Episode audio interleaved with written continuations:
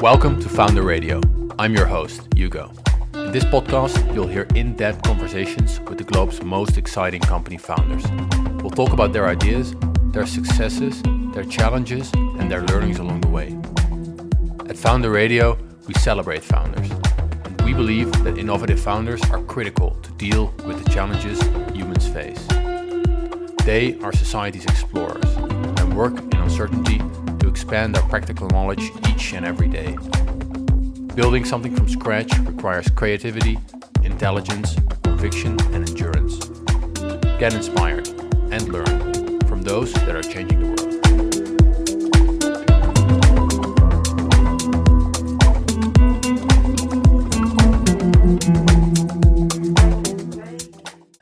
Welcome everyone, dear listeners. I'm excited about today's episode. We're talking to Sophia Hummelman. She's a co-founder of ReCarbn. And ReCarbn is a CO2 direct air capture company, planned live since September 2022. It's a young company. It plans to launch a plan in 2028 that can absorb 50,000 tons of CO2 per year and has just announced a partnership with Deep Sky in Canada to build a smaller version of that plant. She's worked in the financial sector at JP Morgan and iFund Paris, London, and Amsterdam, and has an econometrics degree from the Erasmus University in Rotterdam. Sophia, welcome. How are you? Thank you. I'm very well. Great to have you. Let's dive right in and start with the basics. What does your company do?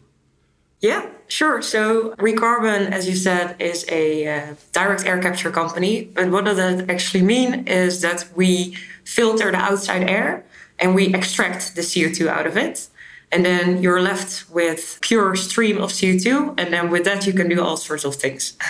That's super clear. Thank you. And one of the reasons I find this super interesting is that in my mind, in the public debate about climate change and, and CO2 problems, it's a lot about CO2 reduction, which of course like should play a huge role. But it feels to me that direct air capture is a bit underrepresented and under discussed.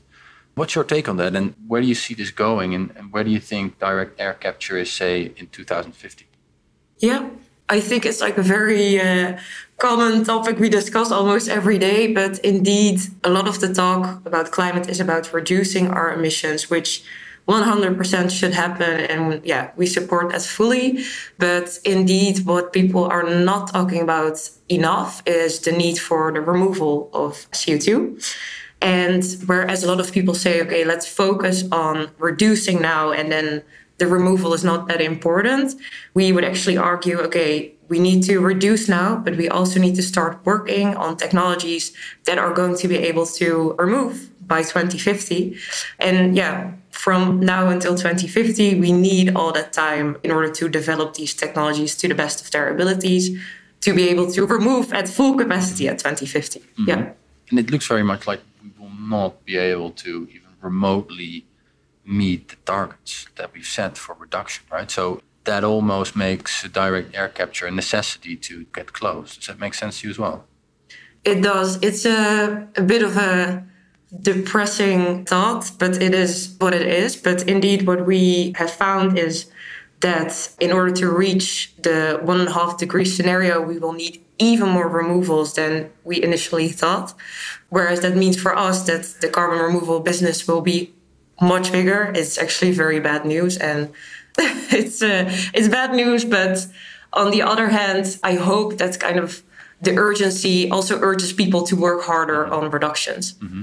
And earlier on this podcast, we, we had uh, Jacqueline van Ende, who's, who's founded a fund focusing on uh, companies and, and, other funds that, that aim to reduce uh, climate change. And we spoke about the unit of pain per unit of CO2 reduced to get a bit of a sense of hey how can we how can we pick the best way to reduce CO2 without causing a lot of pain with the, the populations and I was wondering could you elaborate a bit on how DAC compares to CO2 reduction in that sense the way that industry is developing of direct air capture is that right now we are not really putting the burden of removals at the individuals, but more at a company level. So we are targeting mainly larger corporates who have very big net zero ambitions, and we help them achieve, like, let's say, the last 10 to 15% of emissions because they are just simply not able to reduce them to zero. So, in that sense, it does not have at this point a direct impact on individuals. How I could see it in the future that individuals can also reduce their carbon footprint to a certain level, then maybe they are left with like 10 to 15% of emissions that they simply can't produce. And those can then be removed, and that's mainly a financial burden because they will have to pay for CO2 removal. And is it more expensive on average to remove, say, a ton of CO2 or to reduce in the sense of not emitting it in the first place? So, right now, as all these removal technologies are in development, it is still more expensive to remove as opposed to reduce, probably.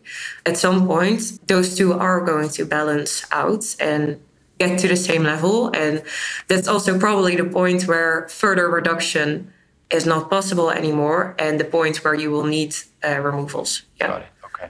Could you speak a little bit about the, the capacity of um, CO2 removal now and also in the future? Because like we can talk about direct air capture being great and maybe at some point also being cheaper than removal or being the only option when you can't remove anymore. But if the capacity is constrained, it might also not be a solution. So, so could you uh, speak a little bit about that, both for ReCarbn but also for the other players out there?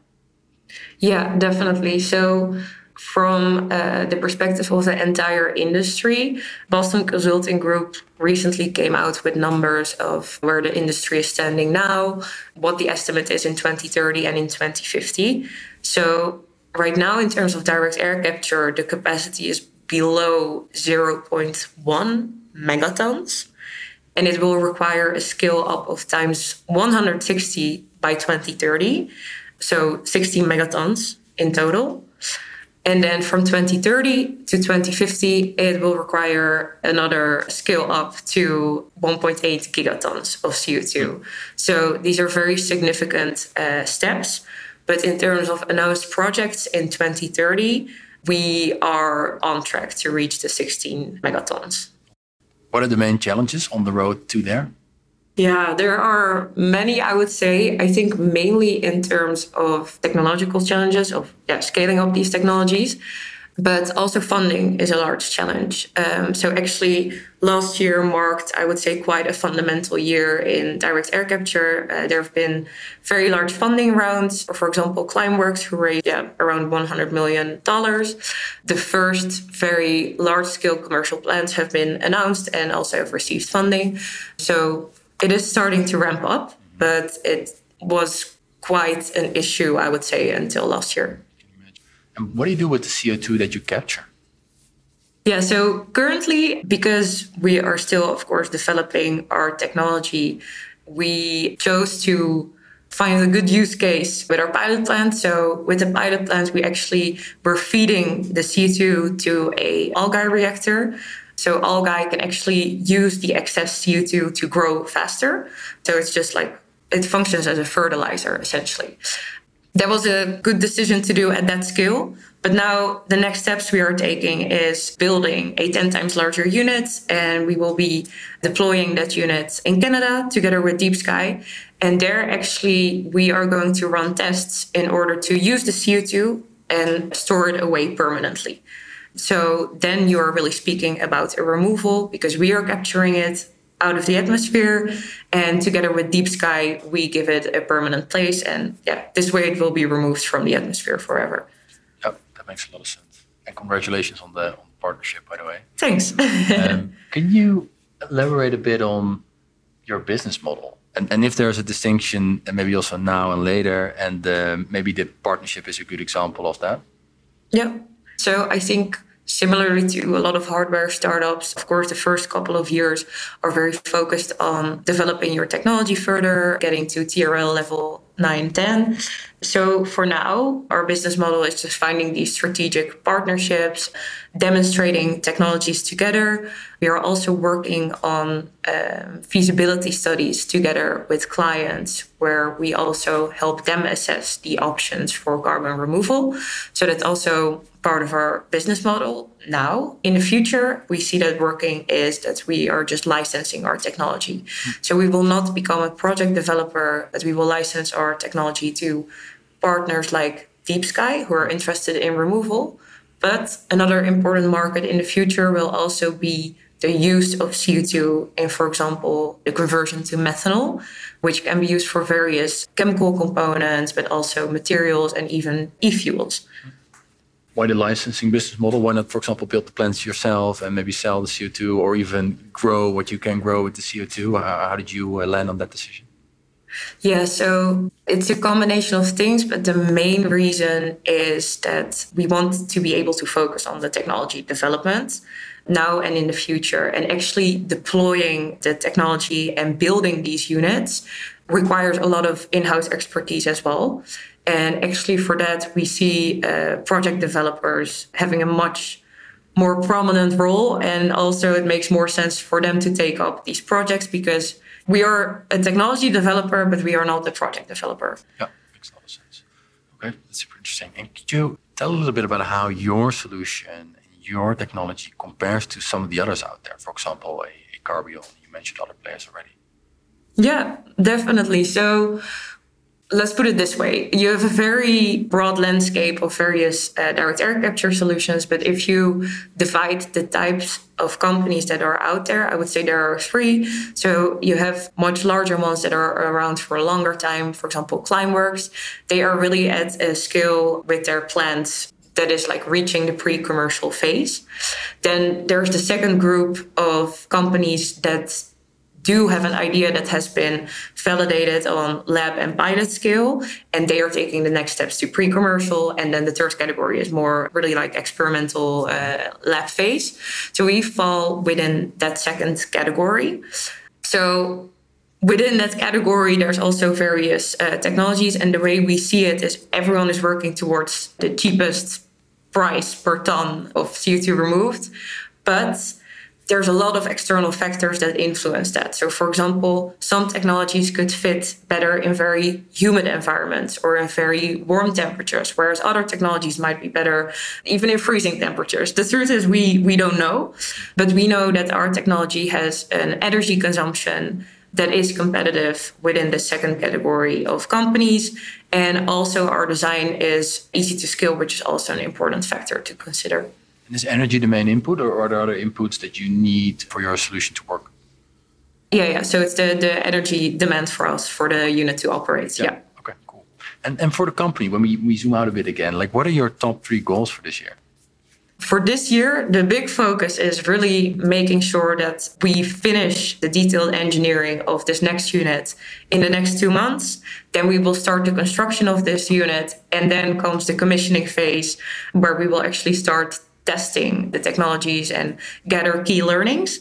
So that's really the focus for 2024. And then in 2025, we will take those key learnings and start working again on a newer, improved unit and also finding um, the ideal location for that unit. And how do you, what's your role there and how do you uh, cooperate with the team? Do you have a super clear division of tasks or is it just everybody runs after different things that they like? How do you organize for that? no, I would say we are pretty organized, but it's also because our co-founder team, we are uh, three together. So I am really more focused on the commercial part of everything. So making sure that we do these feasibility studies, making sure that our brand uh, is built, which we're really at the start of, but it's a very important factor. So everything commercial, marketing, business development related. And then Guus and Ewout, my co-founders, they are really more on the technology side. So that's a very clear distinction. And then between Guus and Ewout, there is sometimes some overlap, but Ewout is really in charge of only product development, and then Guus is overall CEO. So we do have quite distinct uh, background as well. But I would say some issues we don't know which category they fall in, so then we just solve it together. Okay. Yeah. and how did you go from working as a banker and investor previously to founding ReCarbn? It looks like there's a large, so the delta, a large difference between those roles. Yeah, definitely. I think you wouldn't see it like from my CV. but the idea of starting a business or working in a startup has really been part of, I would say, the last years of my studies. So I actually did two student boards that were focused on student entrepreneurships. And I always loved the idea and kind of the energy of the founders that we met during those years. But I was doing econometrics, and you know, you have this like very traditional career path of either going into consulting or finance. And I ended up in finance. And whereas I always had the ambition to found a company at some point, also specifically in uh, climate. I also really wanted to get hands-on experience and be in an environment where I'm just like very much pushed to my limits. And investment banking was a very good environment for that. But I think I realized pretty soon that I wanted to take that step into climate tech essentially sooner rather than later. So then I ended up in uh, VC and the idea was to really start to get to know the landscape better in the Netherlands, specifically what startups are out there, what technologies are very promising. And that's how kind of that search started. And ah, okay. um, yeah. a, a research project to know where to start your venture? well, Kind of. I didn't go into it like that. I really imagined myself working in VC for like, let's say, three years. But then, yeah, things accelerated a little bit uh, faster than expected. and was your interest in uh, climate tech and, and climate solutions there for a long time already? Yeah, for sure. I can like remember very well that at some point during this student boards, we did a social entrepreneurship masterclass event. And I really had a moment where I was like, wow, it's so beautiful to see that these are very good solutions as well. But also, I could just see that the people working on the solutions were so impact driven, and that's really left a mark on me. Interesting. And, and before that, or was it really during that that it sort of sparked in your head and that you wanted to go that direction as well?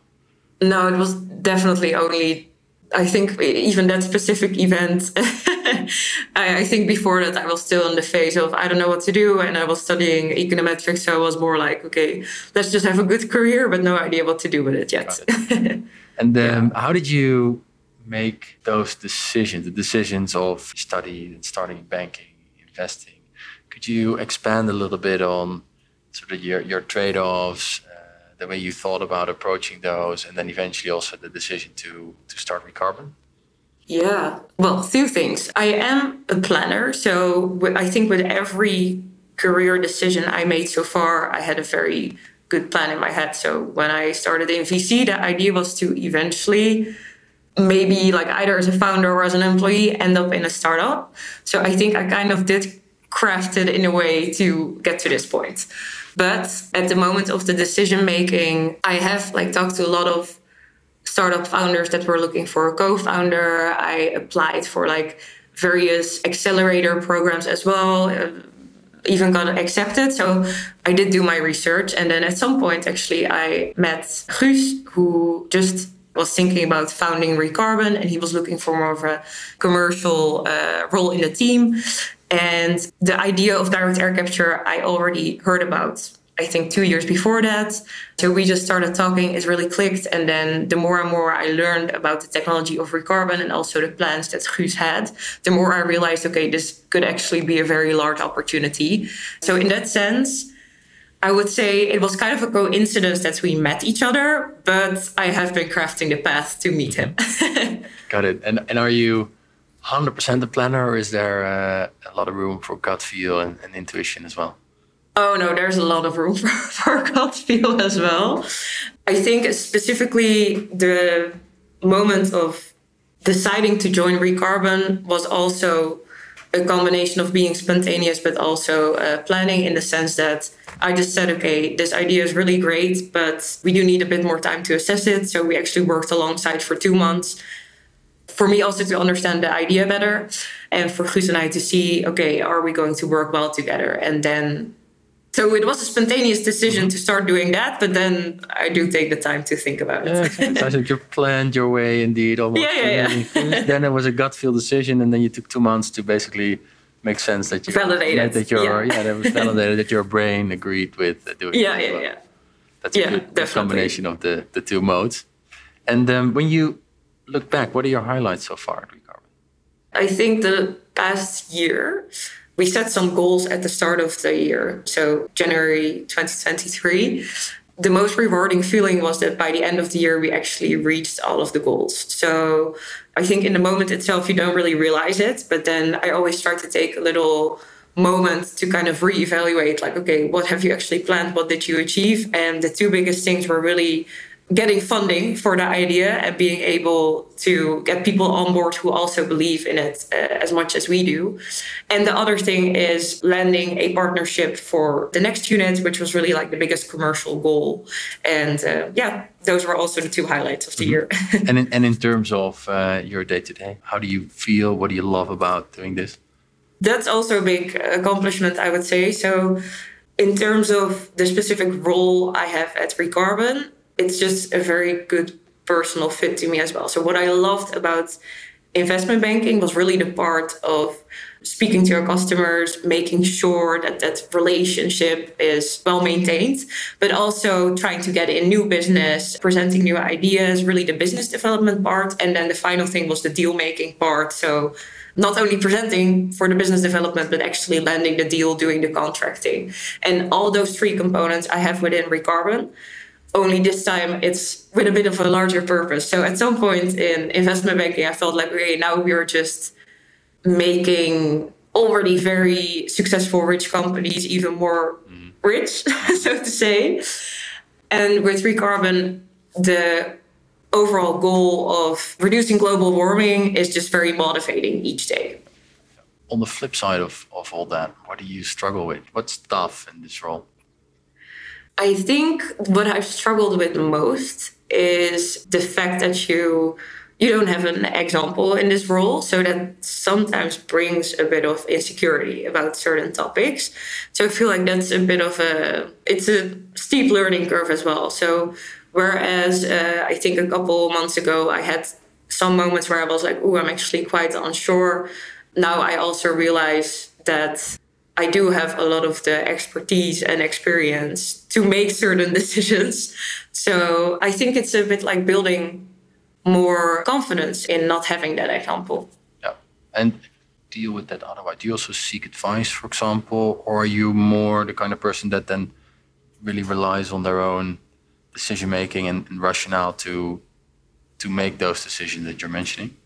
Yeah, I think it's a mix. So for me, either I am very confident in the decision and I know very well what my arguments are and I'm confident in it, or I have like some sort of doubts and then I go out, start validating with other people. And sometimes, even though I would have validated, I would actually still go with my gut feeling and make the same decision. But definitely, so uh, combination. And who are you most influenced by? Do you have any examples in your own life, heroes otherwise, that, that help you do what you do? Definitely. I, I would say I have quite a strong support network around me. So, my partner, actually, a very big part of my family as well. Both my dad and stepdad are running their own company for basically their entire career. So, that definitely helps. And the biggest issues we have, I will also always try to discuss with them. And it's just nice to be able to talk to people mm-hmm. who have kind of went through similar mm-hmm. things. Yeah. Mm-hmm. And you, you, come across as quite a, a values-driven person. You mentioned impact. You mentioned uh, you're not, not feeling for making those big successful corporations uh, even more successful. Could you tell us a bit more about what your values are and, and how they uh, came about? Yeah. I think I was kind of raised in a way of try to really have a successful career, not necessarily the impact part. So I don't know, just like be ambitious, try to be your best self, stuff like that. But then on the other hand, I was also raised to be very compassionate, I would say. And that's like mainly the maternal part of my family, and then let's say the business part was more like the paternal part of the family. So I think those things like came together very nicely in a way that we are not only focused at ReCarbn at making an impact and running the company to the best of our abilities, but I'm also thinking a lot about our own well-being in a way but also of yeah the first employees we have we do have some interns also future employees and really thinking like okay what makes or breaks a company in terms of the employers they have. So what are the companies that have happy employees and what are the companies that don't and what are the factors that influence that? So that also aligns with my values i would say to make sure that everyone in the company is also as happy as we are as a co-founder team essentially. And then your two values can go hand in hand right? Yeah. You get further with a happy team and what luck did you have in life would you say sophia oh i i feel like i'm just a very lucky person in general. But sometimes you know people would say like oh she's so lucky like oh she um, i don't know. Like sometimes you get these comments right? And then i'm like okay but it's not only luck you also of course work for it. But i think just the fact that i was raised in a family with very good role models who were also very supportive of me developing myself is the best thing that could have happened to me I think that's where the ball starts rolling, right? You're you come from a supportive environment, you do well in school, you do well in university, and then the ball just rolls and rolls in a positive direction. So I think that's my biggest luck. cool. Thank you for sharing that. And I think uh, like what you're doing is awesome. You've taken the leap and, and started this this company with a big mission. What do you recommend to people in their 20s that want to be founders as well? I think the biggest recommendation is if you really want it, start making a very tangible plan. Like it shouldn't just be an idea that's like lingering in your head, but really write it down. That's what I did at some point. I was like, okay, I really want this, but I'm not really taking concrete action. Start making a five year plan. Start writing down what the field of the company would be. What are kind of the main achievements you want to see in five years in the company? How much impact does it have to make? And really try to quantify even some of those things write it down, and then start working one step at a time. But really do make time for it. Uh, I feel like a lot of, especially people around me who are like, oh, I actually have like similar ideas. I would love to do it. I'm like, okay, just dedicate like 30 minutes of your day every day to work on it and i guarantee that you will take like steps to achieve it further but like don't just let it linger Some twice is, there, is there anything, uh, as we almost wrap up, is there anything that you'd need or would like to ask uh, the audience for, for, for the company, for you personally, anything that you're looking out for? Yeah, definitely. For ReCarbn, we will be hiring mainly in the field of engineering very soon. So if you would like to just have an informal chat about that, I'm super open to that always. And people from bigger corporates uh, or companies in the chemical sector, perhaps, that are listening, if you are thinking about securing a sustainable CO2 supply for the future, then it's always good to have a chat and see if there are any opportunities there, as we are always just looking for new, yeah, new ways to actually use our CO2. Cool. Well, everyone, don't be shy. Reach out to Sophia Hummelman. She's on LinkedIn and uh, is, is findable on, on, many other places on the ReCarbn website as well. So uh, don't hesitate to reach out. And Sophia, before we wrap up, uh, do you have any last words or any last uh, recommendations or thoughts you want to share with the audience? I hope that the people that are listening are impact driven as well in their career. and if you're not, it's it's it's not too late to uh, yeah try to steer your career in a certain direction to really make a change. Thank you for that. Thank you so much for the time and for being open and uh, sharing everything about ReCarbn, about yourself with us. Best of luck, and it was a pleasure talking to you. Thank you. Thank you so much.